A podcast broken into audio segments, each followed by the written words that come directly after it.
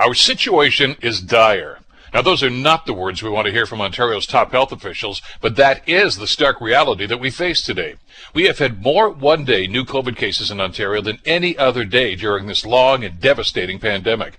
There are so many new hospitalizations that COVID patients are being transferred to pediatric hospitals and long term care facilities, anywhere where they can find available beds. Why is this happening?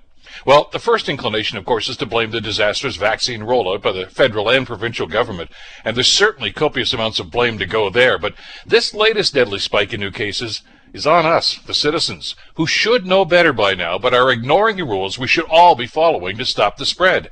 Look, it's no surprise that this huge spike we're enduring right now is happening a couple of weeks after the Easter weekend, where we know that thousands of people ignored stay-at-home warnings and attended large family gatherings. Case in point is Grey Bruce County along the shores of Georgian Bay from Owen Sound to Blue Mountain. They might see on average about 10 new cases of COVID, but this week, over 70 new cases in a period of just 48 hours.